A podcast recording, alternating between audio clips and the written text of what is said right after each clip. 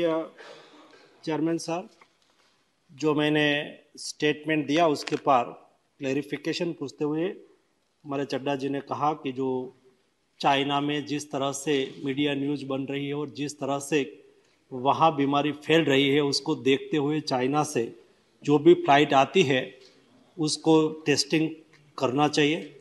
माननीय chairman sir हम इस विषय पर बहुत जागरूकता से काम कर रहे हैं। नहीं केवल चाइना चाइना से हिंदुस्तान में डायरेक्ट फ़्लाइट तो आज के दिन में नहीं आती है, लेकिन वाया होके आती है। लेकिन जैसा दुनिया में केस बढ़ने लगा, हमें बेस्ट कोविड मैनेजमेंट का भी एक अनुभव रहा पिछले दो साल से।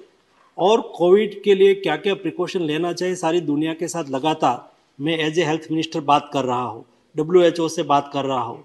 तो उससे पता चलता है कि कौन सी दिशा में आगे बढ़ रहा है कोविड क्राइसिस। उसको देखते हुए जो भी प्रिकॉशन लेने की आवश्यकता है, वो लेना हमने ऑलरेडी चालू कर दिया है। आज प्राइमरी स्टेज पर कोई भी यहाँ पेशेंट यहाँ ट्रैवलर आते हैं, नहीं केवल चाइना, कहाँ से भी आते हो तो भी हम टू परसेंट रैंडम सैंपलिंग करना चालू ऑलरेडी कर दिया है और आने वाले दिनों में उसको धीरे धीरे आगे बढ़ा के आवश्यकता के अनुसार कंपलसरी करना पड़े तो भी कंपलसरी करेंगे।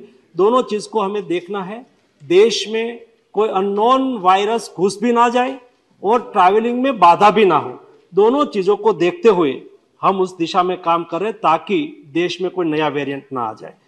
तीसरा, अभी प्रिकॉशन जो हमारे तिरुचि शिवाजी ने कहा कि क्या तैयारी है? ऑक्सीजन है, नहीं है, कोई दिक्कत होगी? हमने आज से नहीं, कल तो विषय इसलिए उठा कि मेरी एक ज़िम्मेदारी बन गई कि सम्मानीय तीन सांसद ने राजस्थान से मुझे पत्र लिखा और उन्होंने मुझे कहा कि राजस्थान में जो यहाँ भारत जोड़ो यात्रा पास हुई और कई लोग ये यात्रा में शामिल हुए। शामिल होने के बाद वो पॉजिटिव पाए गए। सम्मानीय मुख्यमंत्री हिमाचल भी पॉजिटिव पाए गए यात्रा में भाग लेने के बाद। तो मुझे कहा कि उसके लिए प्रिकॉशन लेना चाहिए, आपको उसके लिए कुछ ना कुछ करना चाहिए। तो मेरी जिम्मेवारी थी कि मैं राज्य के मुख्यमंत्री को लिखूं। और यात्रा जो कर रहे हैं ऐसे उसके कन्वीनर को भी लिखूं कि उसके ऊपर प्रिकॉशन उसके ऊपर जरा कोविड कोविड प्रोटोकॉल का पालन करें। मैं बात में पॉलिटिक्स में नहीं जाना चाहता हूँ, लेकिन एज ए हेल्थ मिनिस्टर मेरा दायित्व है कि देश में कोविड ना फैले और उसके लिए मैं जागरूकता से काम करूँ, काम करने की कोशिश की। लेकिन खास लोग थे, मैं क्या करूँ, अध्यक्ष जी? चेयरमैन साहब, खास लोगों के, मैंने बोल दिया तो खास लोगों के फेवर में लोग निकल पड़े और नहीं बोलने की भाषा में मुझे और प्रधानमंत्री जी के बारे में भी टिप्पणी कर दी, वो एक बात है। लेकिन जब से कोविड चालू हुआ फ़र्स्ट सेकंड वेव और थर्ड वेव अभी थर्ड सर्च वेव तो नहीं था। हमने कभी कोविड क्राइसिस पर पॉलिटिक्स नहीं किया था और नहीं हम करना चाहते हैं। आज देश में हर हॉस्पिटल में जो बड़ी हॉस्पिटल है, वहाँ पीएससी ऑक्सीजन प्लांट लगाया है। मैं रेगुलर मिनिस्ट्री से हर पंद्रह दिन में रिव्यू करता हूँ कि बंद तो नहीं हो गया है ना? चालू है ना क्योंकि उसको चलाने के लिए भी बहुत बहुत बड़ा खर्च होता है और रिक्वायरमेंट हॉस्पिटल की कम होती है। तो अनलेस अनयूज पड़ा रहता है। तो समय पे हम उसका उपयोग कर पाए, इसलिए हमने रेगुलर उसका फॉलोअप भी लिया है। और उसके साथ फॉलोअप लेने के बाद मेरे संज्ञान में आया चेयरमैन सर की ये प्लांट में चलाने में खर्च है हॉस्पिटल की रिक्वायरमेंट कम है तो क्या करें? तो मैंने कहा कि आप उसको पीपीपी मोड से किसी को चलाना दे दो, ताकि वहाँ से ऑक्सीजन ऑक्सीजन उसमें से बनने वाला ऑक्सीजन का उपयोग करके दूसरी जगह पे भी वो बेचे और उसको अच्छी तरह से चलाए, ताकि हॉस्पिटल को आवश्यकता हो तब वो बंद ना हो। इसलिए ऑक्सीजन प्लांट भी सारा चालू है। देश में सभी अस्पताल में पर्याप्त मात्रा में मेडिसिन का भी हमने रिव्यू कर लिया है। मेडिसिन प्रोडक्शन का भी हमने रिव्यू कर लिया है। आज दुनिया में मेडिसिन की क्राइसिस होने लगी है। तो हम तो वसुधैव कुटुंबकम की भावना से काम करने वाले लोग हैं। हम तो हमारे घर के द्वार पर लाभ शुभ लिखते हैं।